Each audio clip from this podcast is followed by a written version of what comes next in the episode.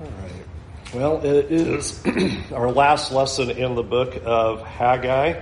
As I had mentioned, that we're taking a three lesson detour of sorts as uh, the book of Ezra has been calling for how the people were going to return and rebuild and restore the work of God. And we saw in those first four chapters of Ezra that the work had come to a stop for 16 years. Haggai comes on the scene as one of the prophets at that time. Uh, and he's telling them that they need to get back to work. And one of the messages that that Haggai is offering in this book is that God wants to bless his people.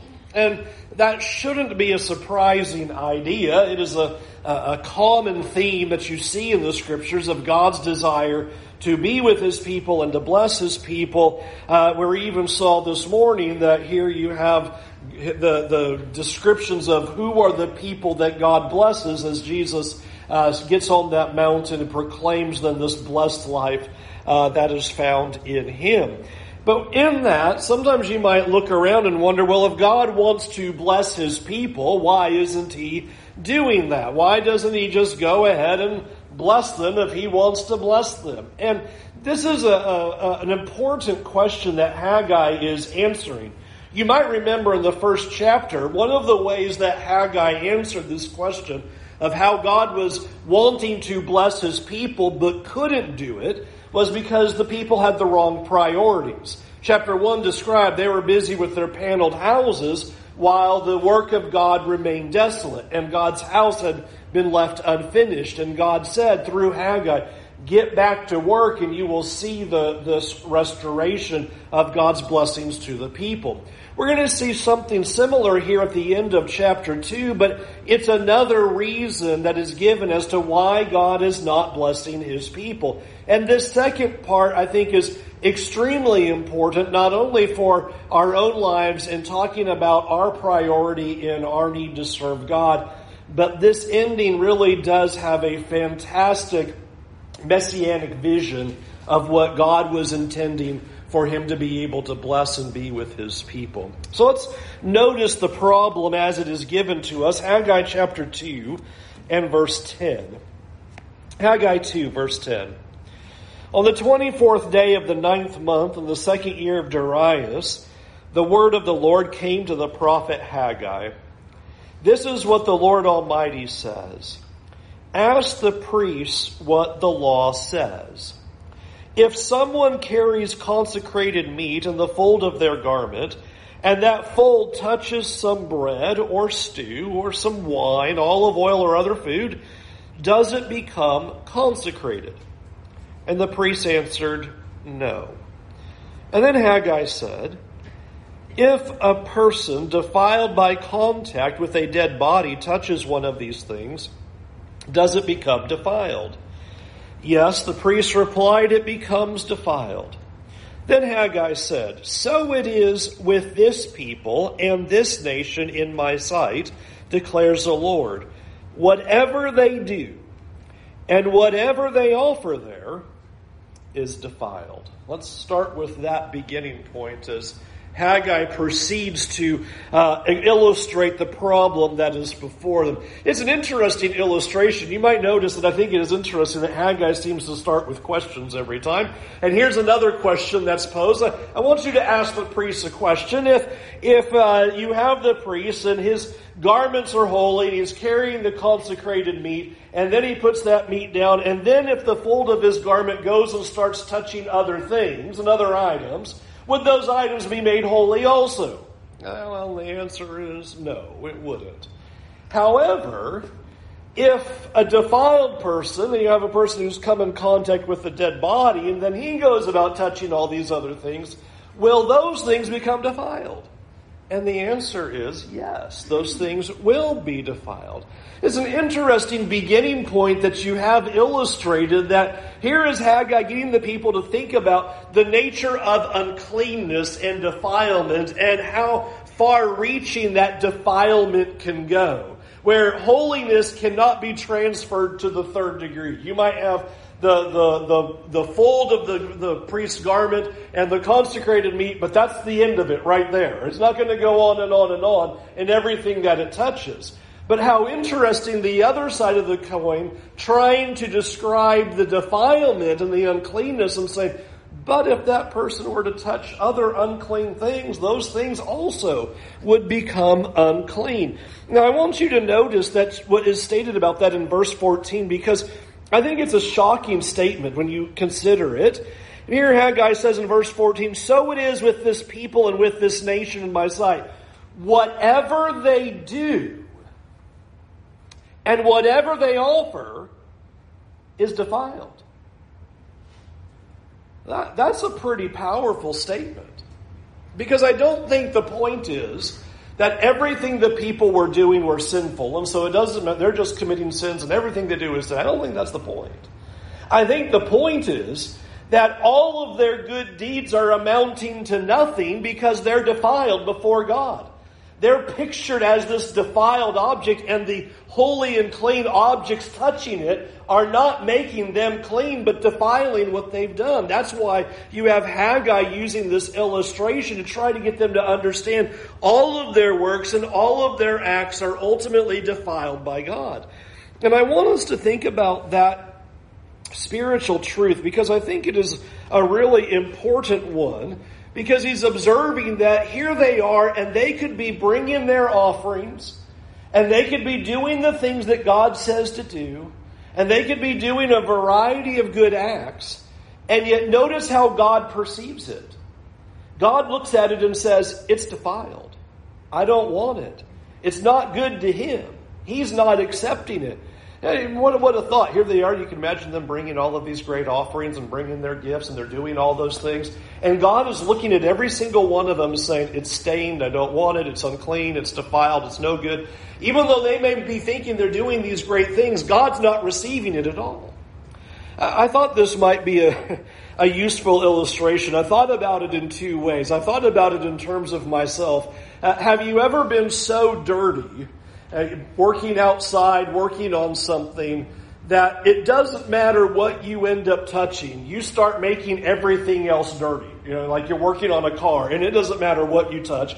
Everything else just starts getting completely gross. Uh, you start working in the yard, and everywhere you go, you're just leaving dirt and marks and grass and all that. When you have kids, you really become aware of that. Because now you don't even let them in the house. You just grab them by their waist and walk like this to the shower because they're going to mess up, defile, and make unclean everything that they touch. And you might even have a kid say, Oh no, I'll clean it up. And you go, No, don't touch anything. Just get in the shower because you're only going to make it worse because you're so unclean. That's the imagery that's happening here. Is you're so unclean that everything you touch Every good act you're doing and everything you offer is actually becoming tainted. It's actually becoming ruined. And everything that they do is just making more of a mess rather than making things better. And I think that's a, an important picture is that we can sometimes think that before God, if we would just do some good deeds here and there from time to time while being defiled, that that's somehow going to make some kind of impact on God. You know, my favorite is you live your life however you want to from Monday through Saturday, sit down in a pew for an hour, and that's somehow going to just be okay before God. And God's looking at them going, that's defiled. I don't want that. That's just as unclean as everything else you've been doing in your life. And sometimes we can have a mentality about that with God that think, well, you know, I know I've got all this uncleanness, but let me just kind of throw in a token good act every once in a while, and God will, will like that. And you listen to verse 14 when it says, whatever they do and whatever they offer is defiled. That God is not receiving it, that God will not accept it. And I think it is important for us to hear the words of what you have God trying to communicate that all of our efforts and all of our works and all of our offerings can be ultimately defiled and that God would not receive it. And I think that's such an important picture that is given to us because sometimes we can just think that, well, our good works are just going to reverse that defilement somehow. And sometimes we can even have that mentality in a religious way, like, well, here's all my bad deeds, but maybe if I can do enough good deeds, I can overpower the bad deeds. And notice God says, you can keep doing all those good deeds, but they're just as defiled as the bad deeds. You're just defiled. You're the, you're the messy child going around the house trying to clean up your mess, only making more of a mess as you try to clean your mess. You're not getting anywhere with, with God and trying to do something like that. That's not how God fundamentally operates. It is an important picture that God tries to teach throughout the scriptures, this important picture about the polluting power of sin. It is hard for us to get our minds around it, but that is why you have the Hebrew scriptures teaching us about things being clean and unclean and what defiles and what is not defiled because God's trying to communicate a message of how powerful the, the polluting nature of sin truly is. That our uncleanness can only make more uncleanness. We're only making it worse because of our defilement. We're not making those things better. And you probably have observed that in your life and in the lives of others. In the mistakes and the sins that we commit, how often do you see sinful actions only beget more sinful actions? That, that's a very typical response. That's especially true in relationships. If somebody does something sinful to me, I'm very tempted to do something sinful back. That's just kind of how it works, is that defilement brings more defilement. Uncleanness brings more uncleanness, and we begin to walk into that process and commit those kinds of things. I can't tell you how many times in, in, dealing with relationships and dealing with people, and it often boils down to, well, the other person did this first, and so then you go to that person and say, Well, why are you doing that? They say you did this. And they say, Well, that's because they had done. And so then you bring that up to, Well, they said, Well, that's because before that they had done. And there's just this cycle of sin going on. It is the polluting nature of sin that the, the ripples of sin are just like a, a rock in a pond that just keep going and going and going. And that's the imagery here is when he uses the illustration of here is somebody who's touched a dead body and he touches something else and touches something else. Is it defiled? Yes, it is. It just keeps defiling and defiling and defiling and defiling until the person gets clean. It's just going to be defilement upon defilement upon defilement. And so the imagery that you have for us is that we cannot clean our own defiled hands. Everything we touch leads to more defilement and more uncleanness. Let me come back to the question here that I think is important as we try to understand the problem. That here is the statement whatever they do and whatever they offer there is defiled. And one of the, the big questions that has to hang over this prophecy is well, what was the problem? Why is it that everything they touch and everything that they do and everything they offer is considered defiled by God. What is going on in, in this scene? One of the things that God was saying that He's trying to do to wake them up to that reality that everything that they do was defiled.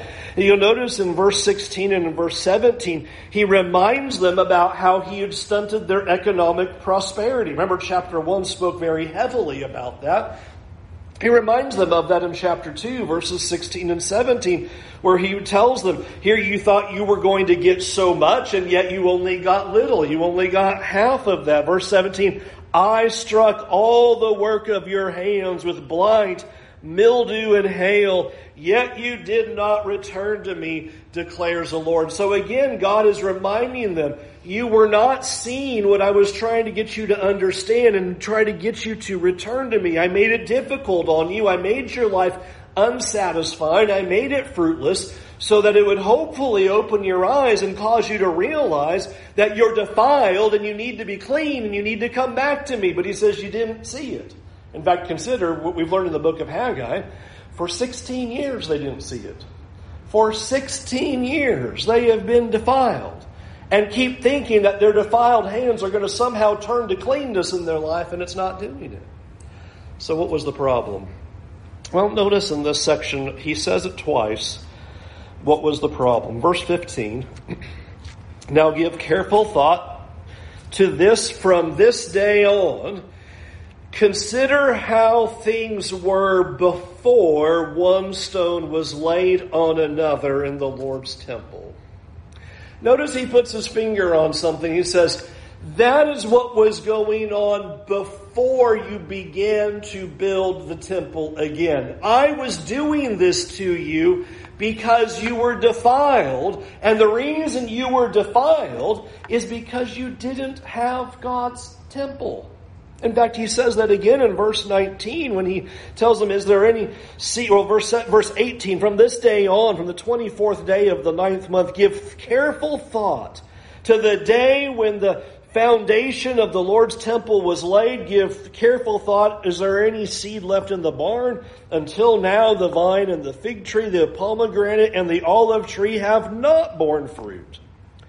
But from this day on, I will bless you. Notice that he's trying to get them to understand their need for the Lord's temple. For 16 years they have been without it, and they've been trying to live their lives without it.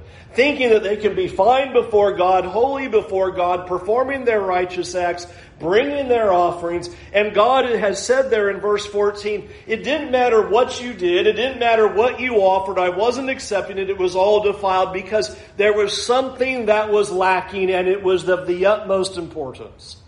The temple of God was not there. The temple of God was lacking, and the people are then described as being defiled because they lacked a temple. To state that another way, God was trying to show the people that they were missing the most important thing. The most important thing is the temple of God. The people needed the temple, and until the temple was the priority and until the temple was built, there could not be any blessings from God. To summarize it, what God is saying is without the temple, all of your efforts are in vain.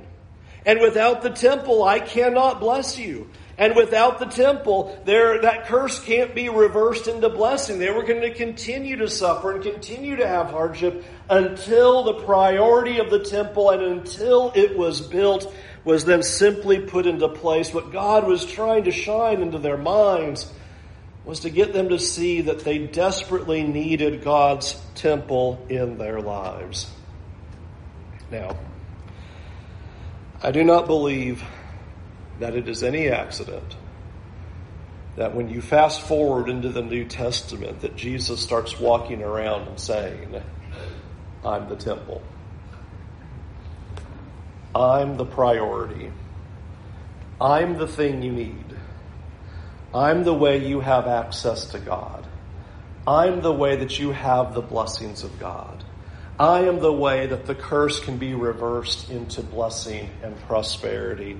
Without me, your efforts are absolutely in vain. And you think about how not only Jesus said things like that, but even the New Testament authors would speak about Jesus as the importance of the temple. You might remember Ephesians chapter 2 verse 19. So then you are no longer strangers and aliens, but you are fellow citizens with the saints and the members of the household of God built on the foundation of the apostles and prophets, Christ Jesus himself being a cornerstone, in whom the whole structure being joined together grows into a holy temple to the Lord.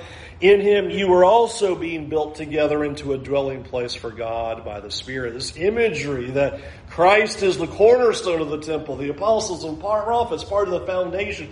You too are a part of this temple. One of the ways that Jesus really tried to communicate this was over in John chapter 5 and verse 15, John 5, chapter 15 and verse 5, where you have there Jesus saying, I'm the vine and you are the branches. Whoever abides in me and I in him, he it is that bears much fruit. For apart from me, you can do nothing. This is what Haggai is trying to say right here is that until you are clean before God, you're not going to get anywhere. Apart from me, you can do nothing. We just had a great illustration of this this afternoon at our house. Um, the roses that I had bought for April for Valentine's Day are now, you know, wilted and dying over and turning black and crumpling up and all of that. And I was telling Grace it's time for me to, to throw these away. And her response was, Well, why don't you, you can just put more water on it? And I'm like, No. Once they're cut, from that vine, they're not going to live. They can't. Apart from that, those flowers can't do anything. And that's the idea here why Jesus walked around and said, I'm the vine, I'm the temple. The only way you can have any life, any satisfaction, any joy, any blessing of God is only because it is through Him. Apart from Him, we can do absolutely nothing. And so that is the picture is that sometimes we fail to think and understand that life can't be right until we make the temple the priority. Until Jesus is everything, life can't be right.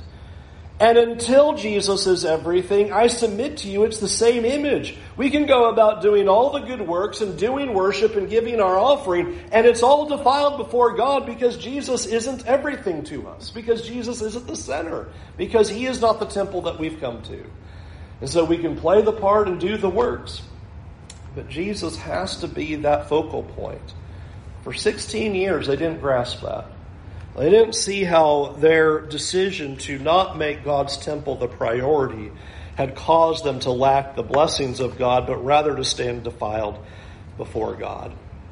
That leads to this final paragraph, and sometimes this final paragraph might be a little bit confusing, but you'll, you'll notice it is a second prophecy on the exact same day. When you compare verse 10 to verse 20, it's the second time on the same day of the same month. And so Haggai's giving two prophecies on the same day, and so they are intertwined together. And listen to what Haggai now says as he concludes his message of hope to the people. Verse 20, the word of the Lord came to Haggai a second time on the 24th day of the month Tell Zerubbabel, governor of Judah, that I am going to shake the heavens and the earth. I will overturn royal thrones and shatter the power of the foreign kingdoms. I will overthrow chariots and their drivers, horses and their riders will fall, each by the sword of his brother.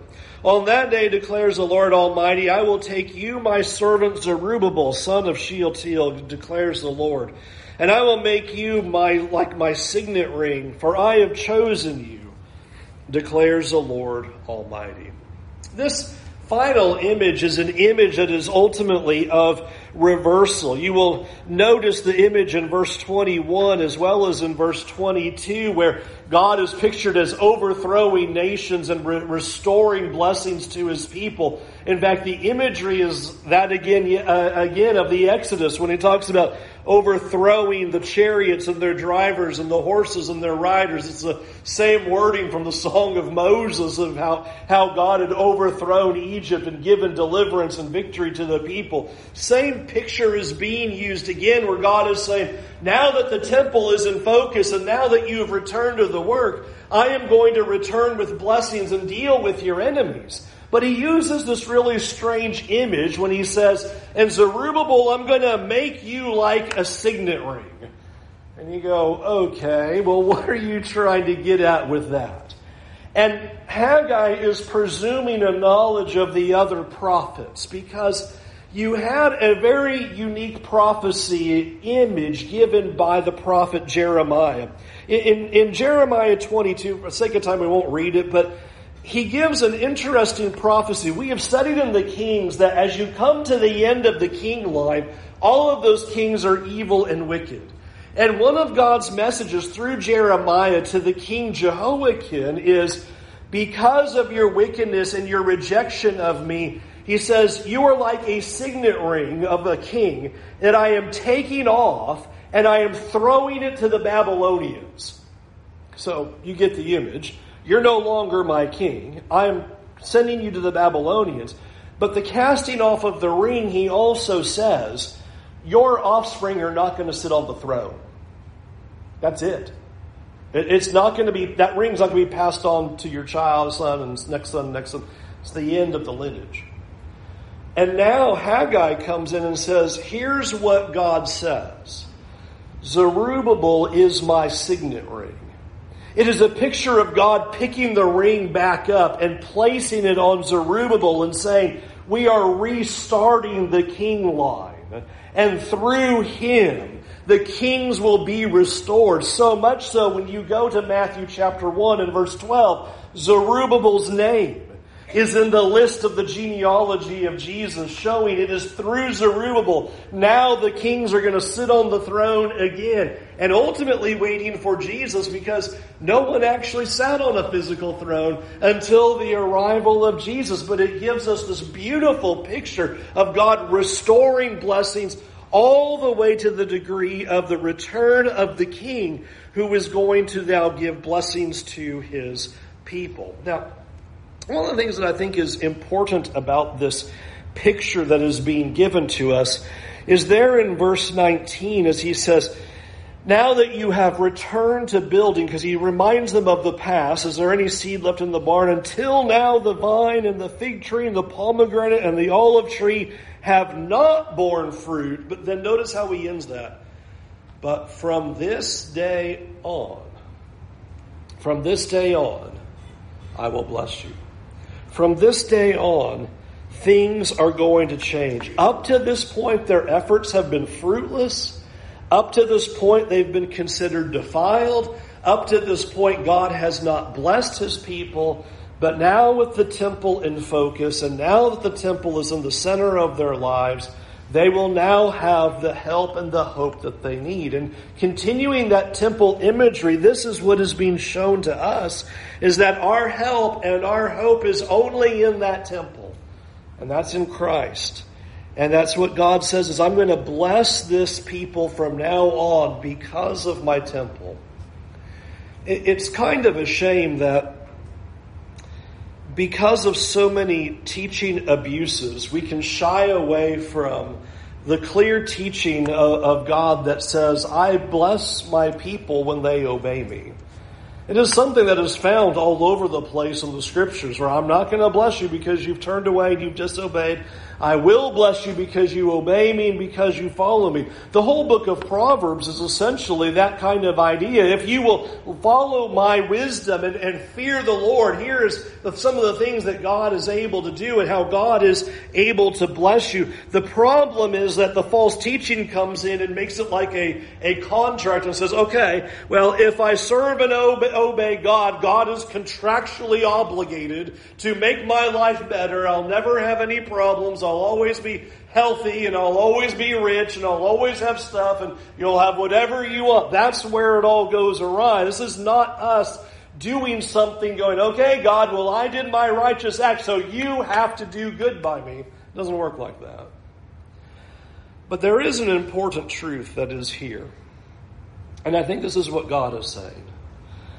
Is that unless we serve and obey Him, then there's always going to be these obstacles between us and Him and Him blessing us.